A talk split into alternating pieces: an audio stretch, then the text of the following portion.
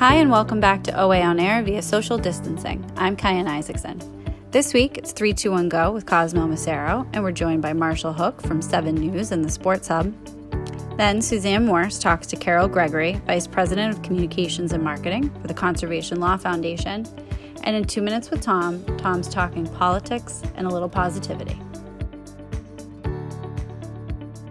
All right, Kyan, let's talk about innovation, particularly on the two coasts California on the west, Massachusetts on the east. New ranking places them one and two in terms of the most innovative states in America. Tell me more about it.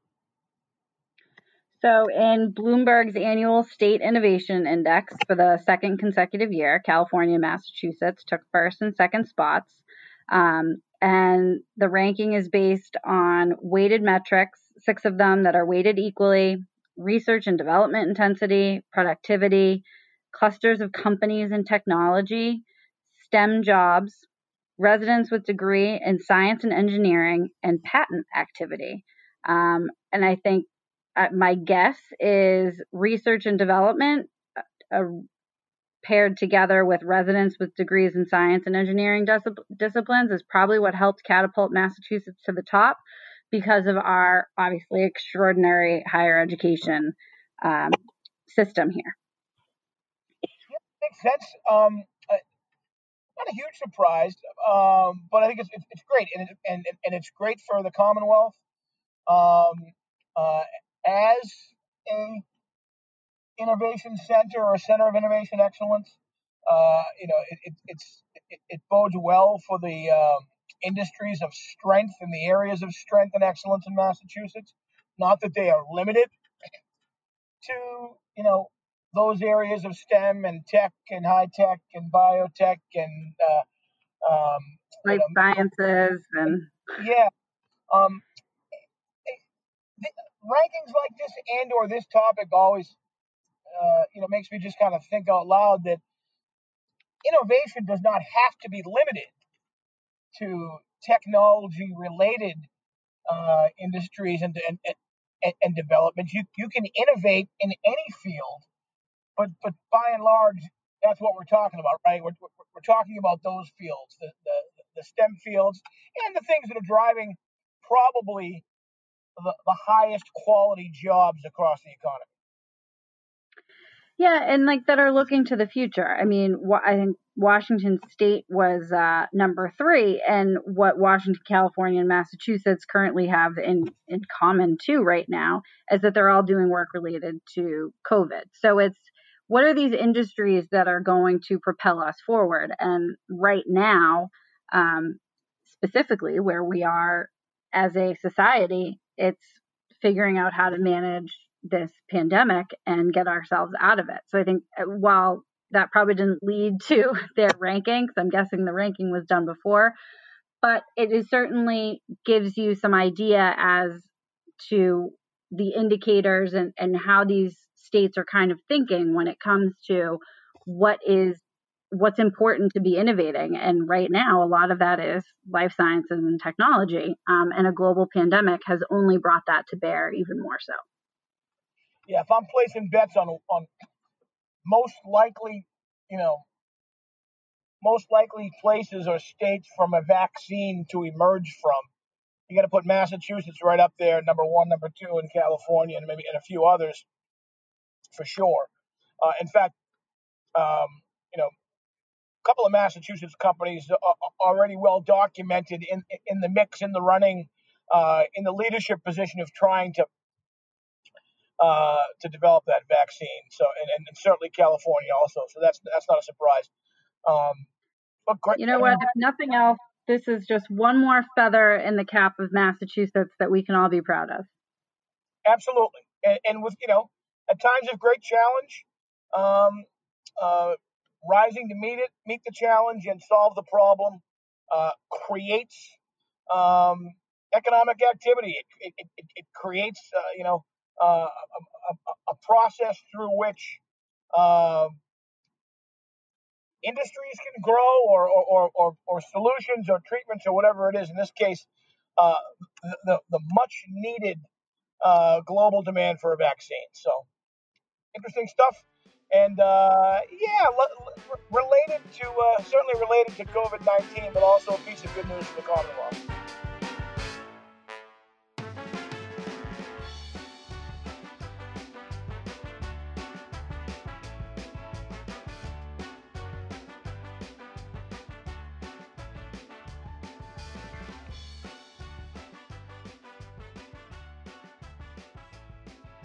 Right, I'm joined by Marshall Hook from 7 News and the Sports Hub. Marshall, thank you for joining us. Not a problem. Happy to be here. We had some technical difficulties this week, but I'm glad that it has all worked out in our favor. Yes. And we got you. And I figured out they were all my fault. So there you go. I'm sure that makes our podcast producers feel much better. So, um, so we wanted to have you on to talk about a couple things. But first up is as Massachusetts economy as the United States economy slowly reopens, uh, depending on where you are, reopening looks different. There's been a lot of talk and uh, controversy in some regards about the reopening of, of sports and when do we get back to you know America's favorite pastime and will will games be played with fans or without fans and I think and then trickling down you know, without high school sports or college sports happening, you know, what does that mean long term for our professional sports? So we just wanted to pick your brain a little bit about that.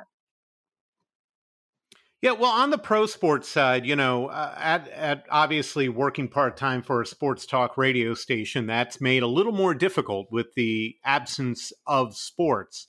Um, but one of the things that we would often talk about from the time that this stuff shut down, what is now I don't know, roughly three months ago, was which one of these sports is going to be back first, right? Which one of the big four of the NFL, Major League Baseball, NHL, and the NBA, which one of those sports will be the first to actually play a game? Obviously, the NFL season hasn't yet begun, but you know, they're just a few months away, so they're in the running.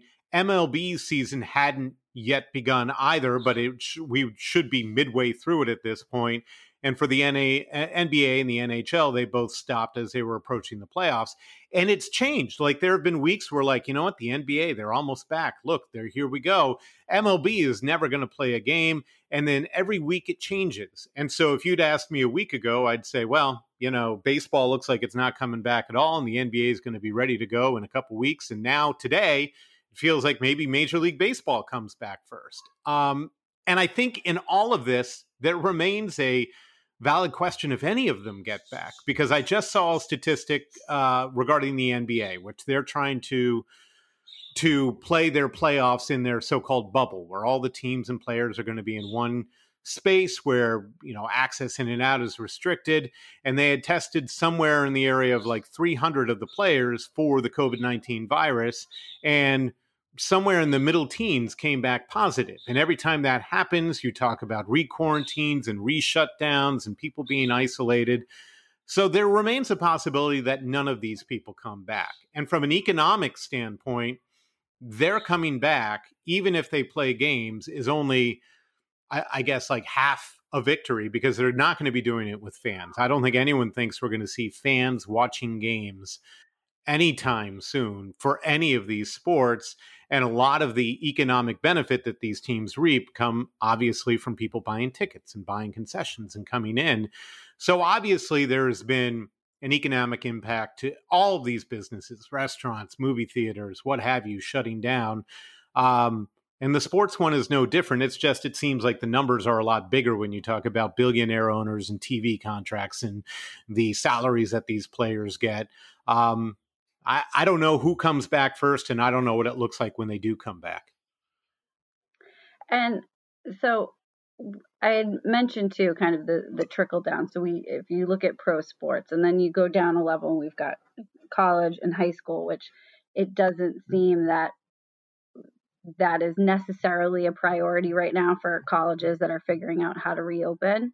Um, if this goes on, I mean, I think we all expect to be in some sort of limbo, let's call it, for the next year or so. Um, what is that like in your opinion? What does that mean long term if we can't get back to you know college and high school sports in the near future? Well, I, I know that uh, with the school guidance that came out in Massachusetts uh, earlier this week, I don't think it specifically addressed high school sports, but I think that it's it's highly unlikely that come the fall you're going to see any of those typical sports, which is you know high school football, uh, high school soccer. Those are two of the the most popular uh, fall sports eh, in the in the high school ranks.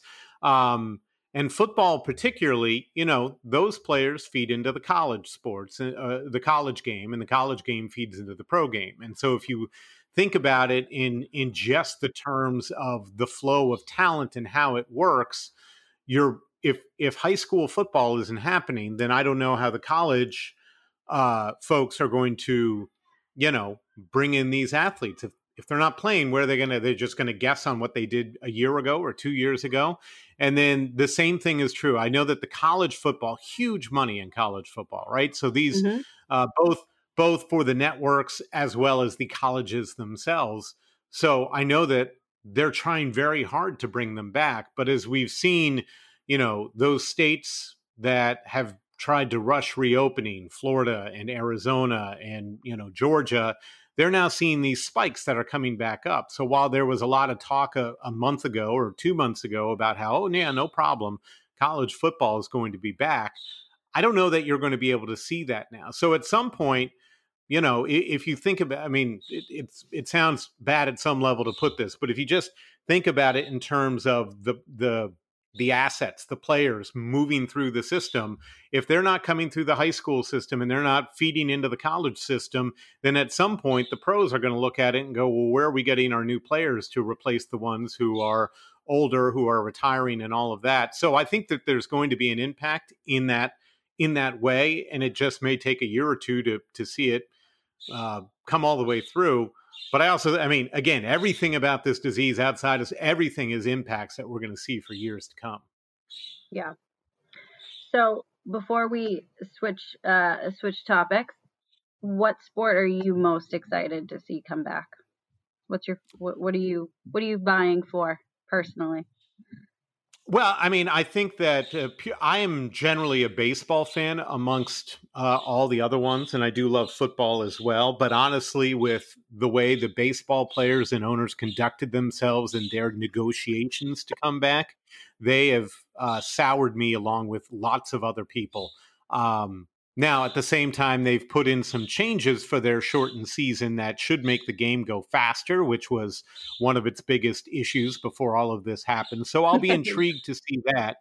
But I also think that um, NBA and NHL, those are going to dive right into playoffs, and playoff sports is always more interesting to watch than regular season sports. So if we can see those sports come back in a playoff format, that'll be great to watch yeah and i you know i think it would be a nice distraction um, and some new entertainment for people would probably certainly be very welcome uh, so hopefully we'll we'll see something come to fruition soon yeah, and you know, to be fair, I, while I don't consider it a big four sport and I don't personally care about it, uh, NASCAR did come back, and that made a lot. Of, I mean, that is a hugely popular sport in this country, uh, mm-hmm. at least in certain parts of this country, and they had their um, their races coming back. There are not people in the in the arenas or whatever they called in the tracks watching it but it's shown that people are really eager for sports to come back. They're starting to play some pro golf as well and people are watching that. So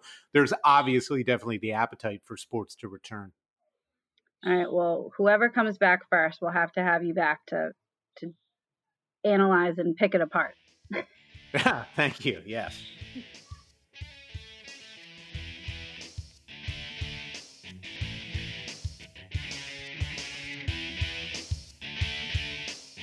All right, Marshall. So, uh, a big week for you, as well as uh, my 321 Go co- uh, co host, Cosmo Macero. In municipal elections, you both have won seats this week um, in your towns, as I think you are select board now. Yes, uh, the town of Topsfield at our town meeting just a week ago changed from as I probably a hundred other communities in the Commonwealth have at this point changed from a board of selectmen to a select board, and I am now a member of the select board. Congratulations, sir.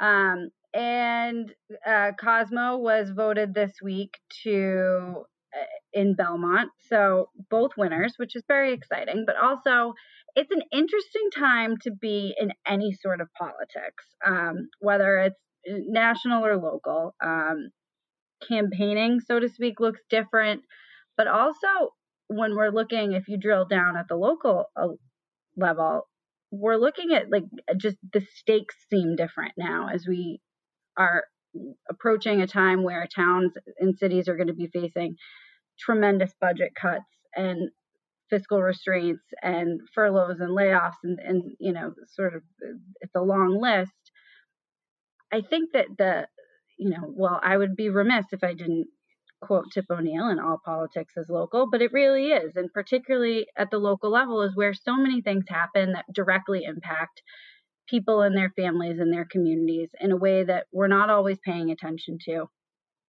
But for you, I would imagine that looking forward, it might look a little bit different now than you had originally thought when you decided to run. Is that a fair assessment? Yeah, I mean, it, it's uh, interesting the timing of the shutdown and, and the real rise of COVID 19 in terms of at least you know the schedule that we were on in Topsfield because for instance we were pretty heavily through the budget process. Uh, you know, the, there's a financial committee in town, the FinCom, uh, and they work with the selectmen and all the different departments over months, starting I, about this first of the year around there, coming up with a town budget. And so this shutdown hit near the end of that process to the point where they basically had to restart the process because we were going to be looking for uh, a Prop two and a half override for school funding. Well, it was made pretty clear pretty quickly that this was not the time to be increasing people's property taxes. And so that hit all departments across. I mean, the school number is the biggest number, but it hit all the departments all the way across. The, you know, the police were looking for a new cruiser and they said, well, not this year, we're not. And so it immediately redefined the budget and how we were going to look at spending money, knowing that instead of doing a property tax increase, we were going to try to keep them as level as possible. And so immediately, when you know money is the overriding thing, but then you have to figure out, well, how does that impact services? And so you know this is the this is the ongoing work because it's not like oh well we've approved the budget now it's done. You're just going to have to continually massage this throughout the year because we also still don't know the realities. We don't know what kind of money is going to come in from the state from the federal level and where all of the sources may be. Um, and so as the real monies come in you're going to have to continue to look at that.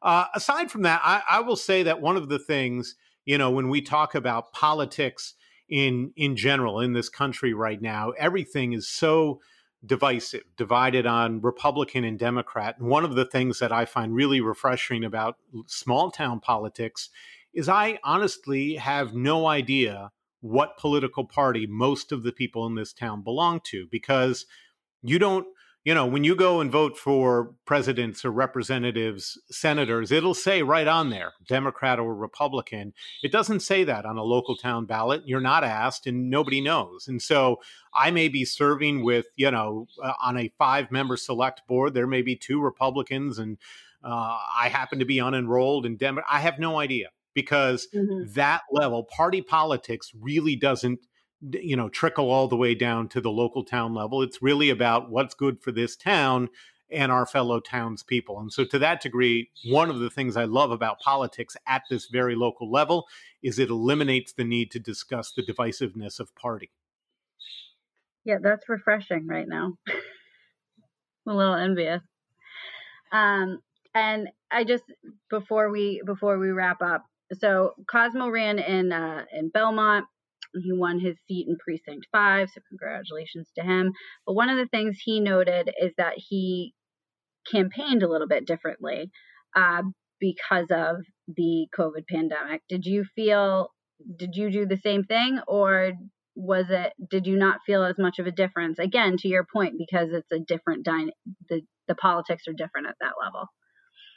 Well, I know that when I went in uh, planning to do this, I certainly had this kind of group in my head of, or list of groups that I would go meet. You know, the League of Women Voters, the Council on Aging. I would I would go to all these different places and you know do the typical meet and greets, or just say, "Hey, I'm going to be sitting down at the Bagel Bin in downtown Topsfield from this hour to this hour. Come down to say hi." All of that stuff was eliminated, so you had to do it differently. Um, you know so what i was eh, you know i i made as much use of social media as possible. There's a fairly vibrant residents of topsfield facebook page which sometimes can get a little cesspooly but you know you you put into it or you get out of it what you put into it. So that's where I ended up posting a candidate statement. And that's where I was happy to interact with people and, you know, have them ask me questions and I'd give them as good an answer as they could. I did buy signs and I put them up around town. Um, but that's pretty much what I was able to do. I offered, you know, to some of these groups that would do Zoom meetings or whatever. I said, I'm happy to drop in and, and, and you know, ask any or, you know, answer any questions or what have you. But they weren't doing a lot of it because they didn't really know how to approach it either. So you didn't really have any choice but to do it differently. Um, and it, it makes me a little bit sad because there were tons of people who I interacted with, for instance, on Facebook, who at the polls yesterday, when I was standing across the street, they would wave and say, Oh, Marshall, it's good to meet you. And I'd be like, Well, who are you? And they'd say, Oh, I'm, you know, Joe Schmo. You and I talked on Facebook. And I'd say, Oh, yes, of course. But if it had been done normally, then I would have known Joe Schmo because I would have actually met him and shook his hand and we would have had a conversation. I would have remembered them. So there is that uh, disconnect now because I still haven't met tons of these people in person. And a lot of them waved it and said hi, but also vote by mail was hugely increased. So there were still plenty of people who said that they voted for me, but they didn't do it at the polls where I was standing for eight hours yesterday. So I still haven't met these people. so one of the things I'm going to look forward to do when, you know, the world gets back to normal, quote unquote, is to finally meet all these people that I haven't met yet and then do the work post election that I would have preferred to have done prior to it.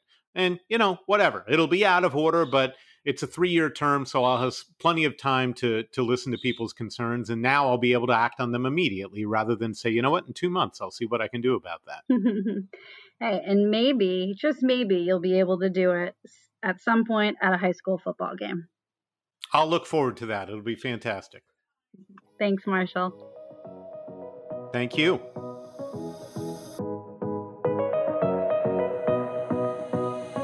Suzanne Morris, Vice President at O'Neill and Associates, and I am here with my colleague Shakir Gregory. Hey everyone. And today we are talking to Carol Gregory, Vice President of Communications and Marketing at Conservation Law Foundation. Environmental justice, the idea that racism and inequality impacts the environment that communities of color live in, has become an increasingly important topic within the environmental movement over the last several years. And the intersection of the COVID 19 pandemic with the protests around police brutality have only emphasized the vulnerabilities that Black and Brown people face when it comes to issues like climate change and more. We're talking to Carol today about the environmental movement, environmental justice, climate change, and more. Carol has worked within the environmental movement for more than 20 years, including with Greenpeace and the Audubon Naturalist Society before joining CLF and she is on the board of the Massachusetts Audubon Society and ACE Alternative for Community Environment. Welcome, Carol. Thank you. Thank you for having me. Thanks for coming on. So, tell us a little bit more about your background and how you became involved with the environmental movement. It's funny. I don't. I wouldn't say I grew up as an environmentalist. I did grow up as an activist. I grew up in an activist family. Um, I often joke that my parents were, um, you know, they were kind of practical environmentalists. You know, they reduced, um, they recycled, but it was for economical reasons, certainly not for saving the planet or anything of that nature. But I always, you know, I was always raised uh, about a sense of justice, about standing up for myself and being willing to stand up to the powers that be, to stand up for my own rights. And one of the earliest memories I have of my father was him getting arrested, you know, lying down in front of a bulldozer, and my mom telling me, your dad's doing that for the future of you and your brother. So that's what I kind of grew up on. I kind of stumbled into environmentalism. Um, so that's what I, uh, we were taking a knee uh, long before it was a thing uh, during the national anthem. So, um, so that's where I kind of came into when I came to Greenpeace. I knew I wanted to use. Um, I was a communications professional. I was leaving um, broadcast journalism career. I knew I wanted to use my communications towards social good. But I think what attracted me initially to Greenpeace was more the approach, the activism, as much as it was the issue.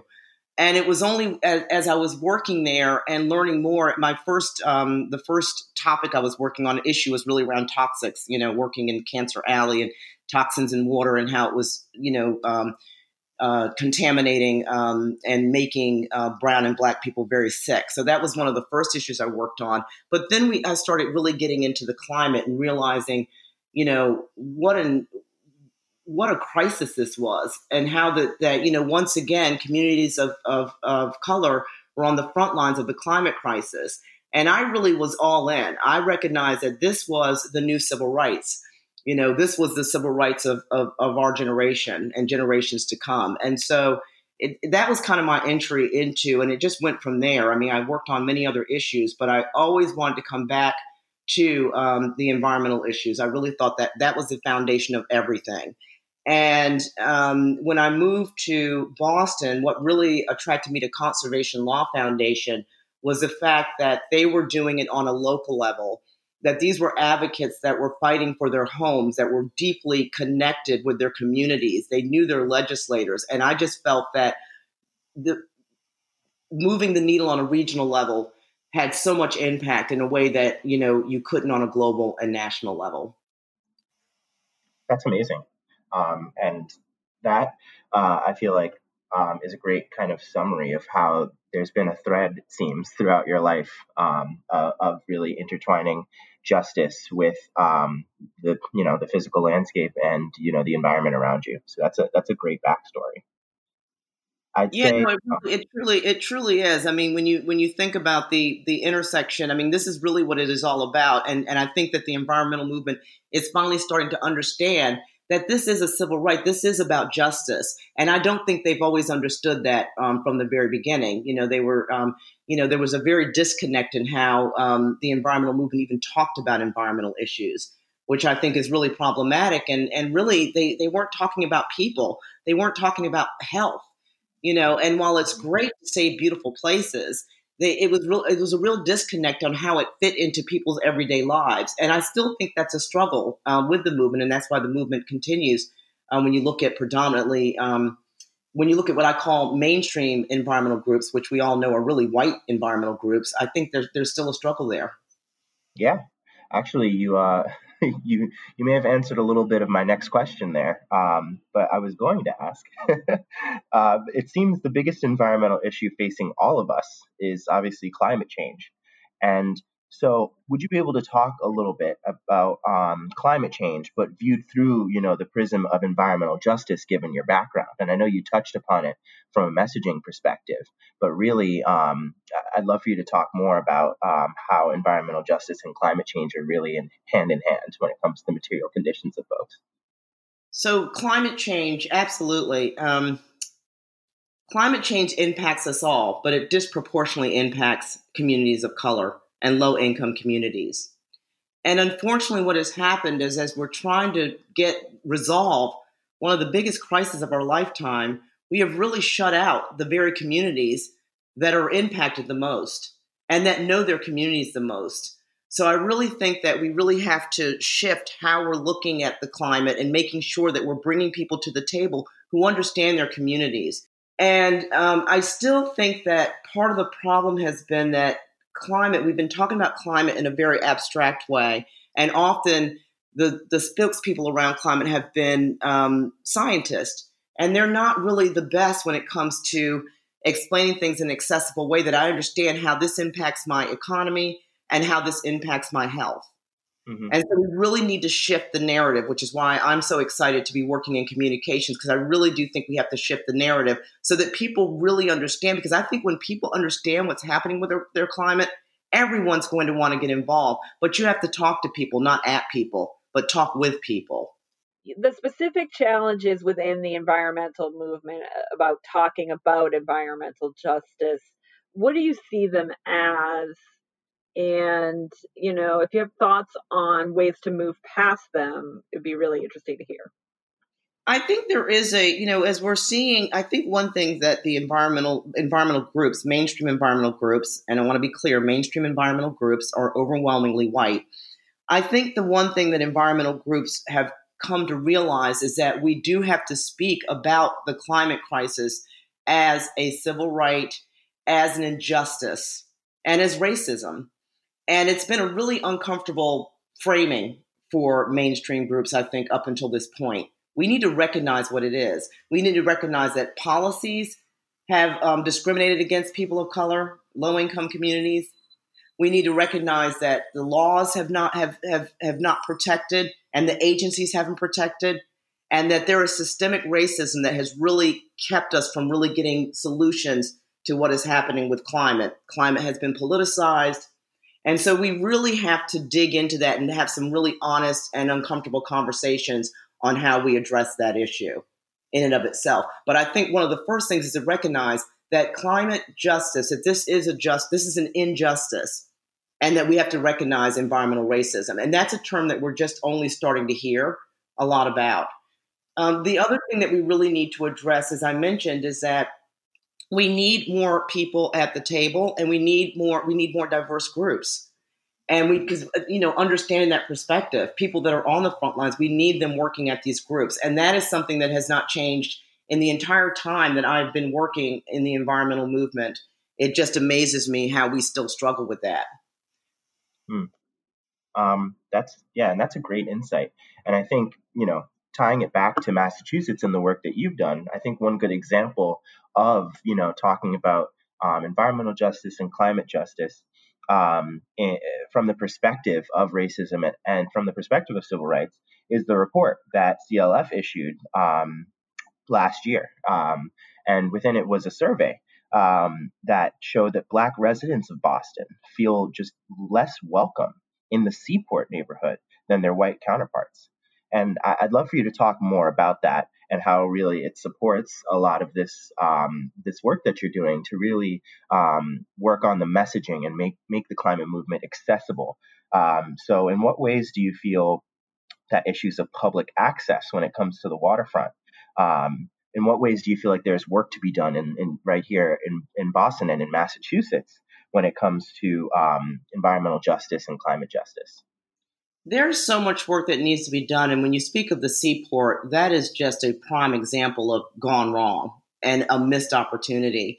When I go to the seaport, it's just such a homogenous. I mean, who does feel welcome there? Not only do I not feel welcome there, um, not only am I not seeing um, the diverse cultures that represent Massachusetts and Boston there, uh, either in the businesses, in the business owners, and the people that work there. It's extremely white. It's extremely difficult to get there. It's expensive, and there's really nothing to draw. And then half the people don't even realize that there is that that's their public space, and that that space belongs to all of us. There are no signs that said this is a this is a public space. There's no checkerboards or things to invite me to come there and spend that time with family. And I really think that by doing that, the the seaport has just really it could be such a vibrant place. It could really spark the economy. It could be so interesting but it really isn't. And because they've you know they've they've um, they've you know I, I feel that you know the planners are looking at the highest bidder you know the person that comes in with the highest bid and will relax the rules for you and let you build any way that you want to build. And it's a mess. I mean, do you really want to go? You know, it, when you think about what the potential there, it's really quite sad. And that's why I'm really glad that CLF is really pushing for not only um, public awareness around the fact that the, this is your, this belongs to you. This is public land.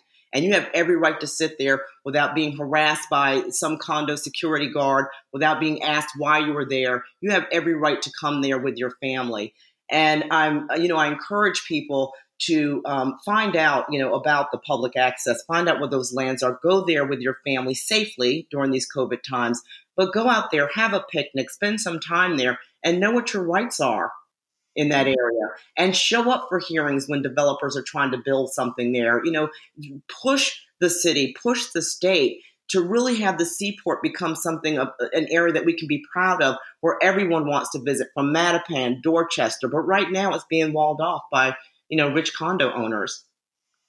Yeah, and I think it is worth just spending a few minutes to talk about how the seaport is an example in real time of how structure helps to keep communities of color out.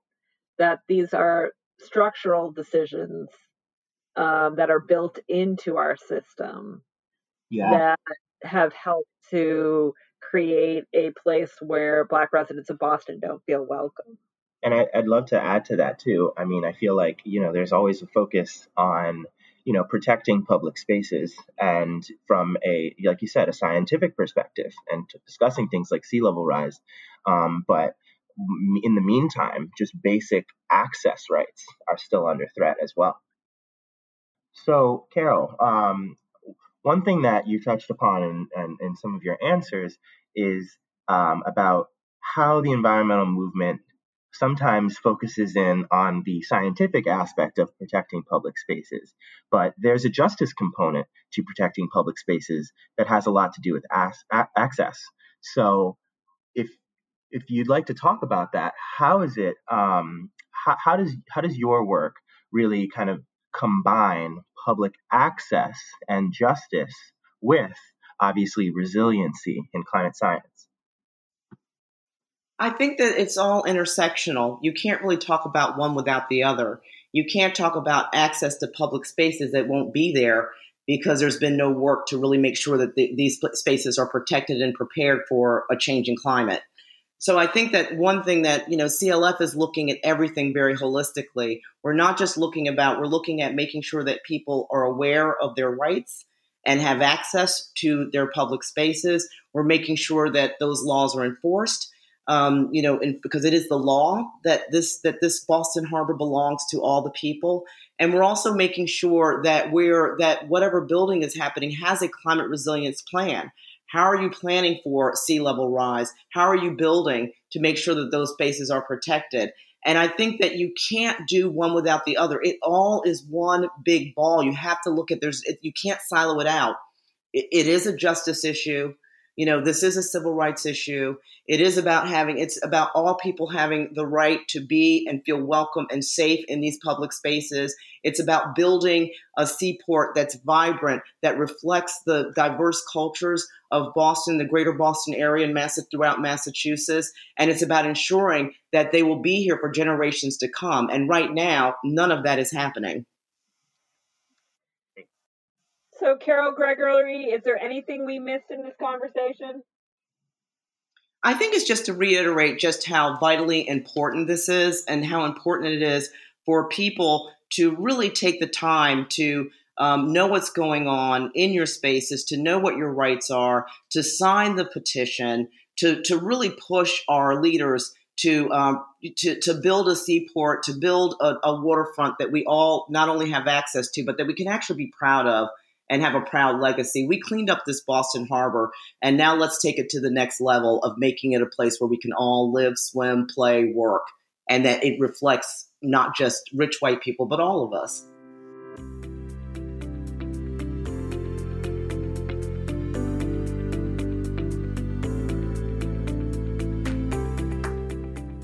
Two minutes with Diane and Tom.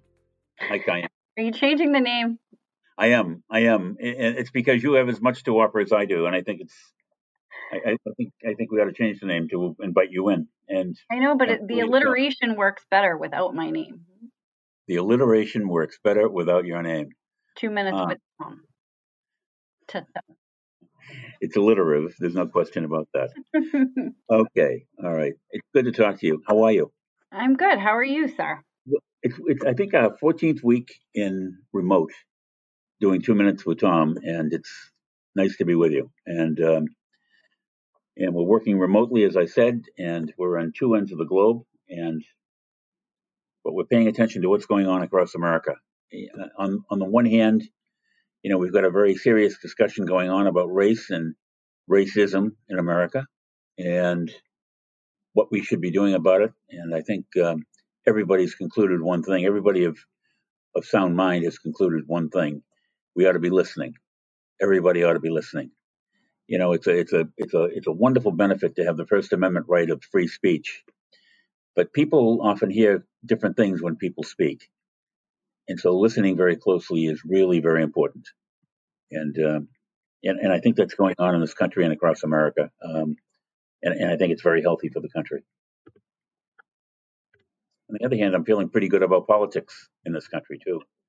My candidate, Joe Biden, the presidential designee for for the Democratic Party, um, is looking in all the pivotal states that, that really make a difference as far as the as far as the the uh, delegate vote is concerned, um, and the electoral vote is concerned. Excuse me, is is is really decidedly hopping over to to Biden. And I, and I think that's the case in very large part because of the lack of leadership during the course of the pandemic uh, virus that has just kind of stilled the country. And again, we see a surge in the Sun Belt. We have more numbers of people with the virus being contracted every single day than we've had in the height of, you know, what was going on in New York, New Jersey, Connecticut, the epicenter a month ago. And it's it's dangerous, it's frightening, and it's um, and to have a leader go into a closed auditorium with seven or eight thousand people unmasked is not the leadership America requires today. Seven or eight thousand, which was a number, by the way, he was very disappointed with. So he was yes, expecting more. Let me ask you a question. Uh, so yes. polls are trending in the direction of Biden. I think you know there are some that are saying 14 points um, ahead of, of Trump, which is a positive uh, indicator. However, after after the 2016 election, yep. should we be giving as much credence to polls as we once did? Like, I believe that we still need to be incredibly cautious. Um, while the polls in 2016 were closer together um, in many at many points, I think a lot of people took Hillary Clinton's lead for granted um, and assumed that we were that was the direction we were going. Um, and essentially every poll had her winning. What are your thoughts on that? Do you? I, I think I think to a degree there there is some there is some element and some percentage of people that will tell a pollster, uh, give a pollster wrong information, or give the pollster the information they think the pollster is looking for. But I think it's a very small percentage of people, um, and that's why they'll say there's a, there's an error rate plus or minus three and a half or four percent, mm-hmm. depending mm-hmm. on the number of people who have been interviewed for the poll. Um, and so, yeah, sure, I think it exists, but I don't think it's in the vast numbers. And so, when I see trend lines across Sunbelt states, the, the pivotal, you know, states that are purple, neither blue nor red, trending state after state after state for Trump for uh, Biden by as by as few as seven points in some states and as many as 13 points in others. Those are trend lines that I think are probably unmistakable, um, and, and that's really why I'm feeling pretty good about his chances.